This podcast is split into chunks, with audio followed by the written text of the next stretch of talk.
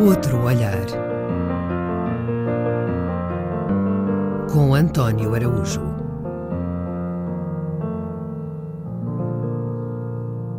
O tema de hoje é a Guerra Quente. Da Guerra Fria já todos ouvimos falar. E até há alguns ingênuos que pensam que ela acabou há 30 anos com a queda do Muro de Berlim. Santa ingenuidade. Durante a Guerra Fria, em especial durante a crise dos mísseis de Cuba, mas não só, o mundo esteve prestes a ser destruído num holocausto nuclear. Em alguns momentos, foi por uma questão de segundos ou por milagrosa intervenção divina que o inferno não se precipitou. Vivia-se então, dizia o poeta Howden, a idade da ansiedade. Nunca deixámos de viver em ansiedade, pois nas sociedades ansiosas do nosso tempo precisamos de medos coletivos, como o pânico do terrorismo após o 11 de setembro, que precipitou novas e mais ansiedades, que acabaram na invasão do Iraque e nas masmorras de Guantánamo.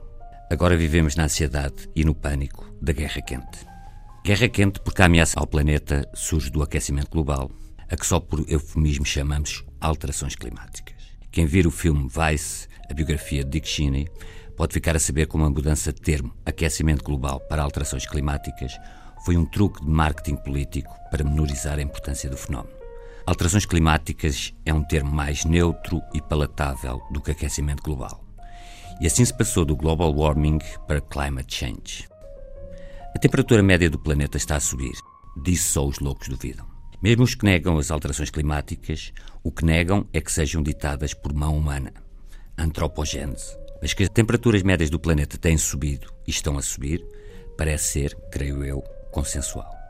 A Guerra Quente, à semelhança da Guerra Fria, pode levar à extinção da espécie humana. Sem alarmismo nem pânicos, é disso que falamos. É certo que o mundo, em especial o Ocidente, continua na idade da ansiedade e tem a tendência para se deixar levar por catastrofismos e pânicos coletivos. Mas se temos de denunciar o pânico inconsequente e paralisante, devemos, ao mesmo tempo, aceitar o medo mobilizador, pois à cautela é melhor agir e mudar do que não fazer nada. O que está em risco é demasiado sério para nos perdermos em mais controvérsias científicas ou outras, pois está confirmado por esmagadora maioria de opiniões que existe um problema e sério. O problema maior é o da Guerra Quente. A Guerra Quente entre a América e a China, ou entre o Ocidente e a China, ainda que neste conflito, como no da Guerra Fria, a Europa ocupa uma posição secundária de espectadora passiva ou de mero teatro de operações bélicas. Nos papéis principais desta tragédia estão a China e os Estados Unidos. A guerra comercial das tarifas alfandegárias entre Washington e Pequim é só uma faceta dessa guerra, que tem todos os ingredientes da antiga Guerra Fria arsenais de armamento, domínio de zonas do mundo, esferas de influência, disputas científicas e tecnológicas, jogos de espionagem. Mas o aspecto mais grave da Guerra Quente é, como o nome indica, o aquecimento global. China e Estados Unidos são os principais emissores de CO2 do planeta. Desde 2006, a China está no topo da tabela devido ao uso maciço de carvão, que não só não tem parado, como tem aumentado e está previsto aumentar ainda mais. A seguir à China estão os Estados Unidos. Mas a China imita o dobro, repito, o dobro dos Estados Unidos e da Europa. E a tendência é para aumentar ainda mais. China e Estados Unidos, nenhum deles está muito disposto a baixar as suas emissões de CO2. Porquê? Porque estão em guerra, na guerra quente. E em guerra ninguém pode ceder. Na Guerra Fria, a Rússia e a América entraram numa espiral de loucura e de medo recíproco que os levou a acumular arsenais de bombas que davam para arrasar o planeta várias vezes. Não eram necessárias tantas bombas, bastavam bombas para liquidar o inimigo. Mas a Rússia e os Estados Unidos muniram-se de bombas e mais bombas que davam para acabar com o planeta várias vezes. Por que tantas bombas? Nem os políticos nem os generais foram alguma vez capazes de explicar esta loucura, que custou bilhões e bilhões de dólares e rublos e que não está terminada, atenção. A cegueira continua agora, igualzinha como há 50 anos. A China não cede nas emissões de CO2. A América também não. Para complicar as coisas, a China é um país comunista onde não existe liberdade nem democracia, nem uma sociedade civil ou uma imprensa livre para que se possa discutir e pôr em causa a cegueira dos líderes. E os Estados Unidos são um país capitalista em que a economia e a política se baseiam no lucro, acima de tudo, no lucro. E, para complicar as coisas ainda mais, os cidadãos de todo o mundo podem fazer manifestações e protestos mas não estão dispostos a abdicar do mínimo conforto, do automóvel particular, dos bens de consumo, de mil e uma coisas que nos parecem imprescindíveis, vitais.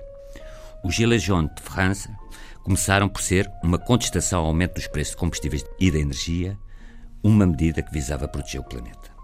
E se algum governo democrático disser que as pessoas têm de passar a andar de transportes públicos, perde as eleições, há motins e mortes nas ruas, o caos total.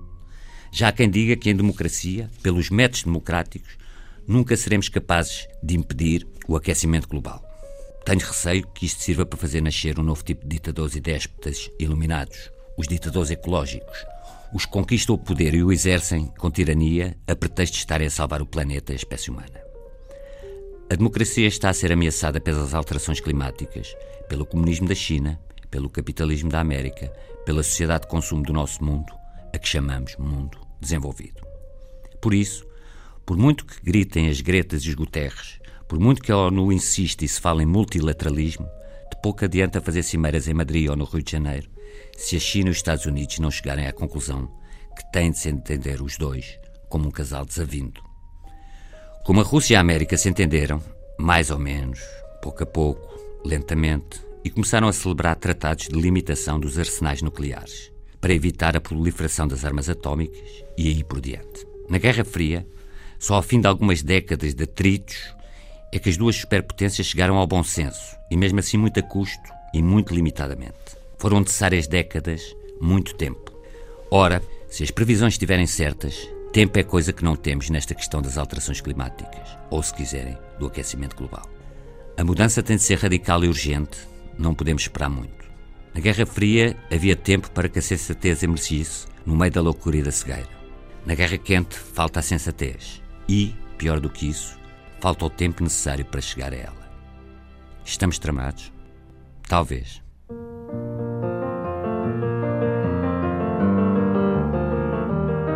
Outro olhar. Com António Araújo.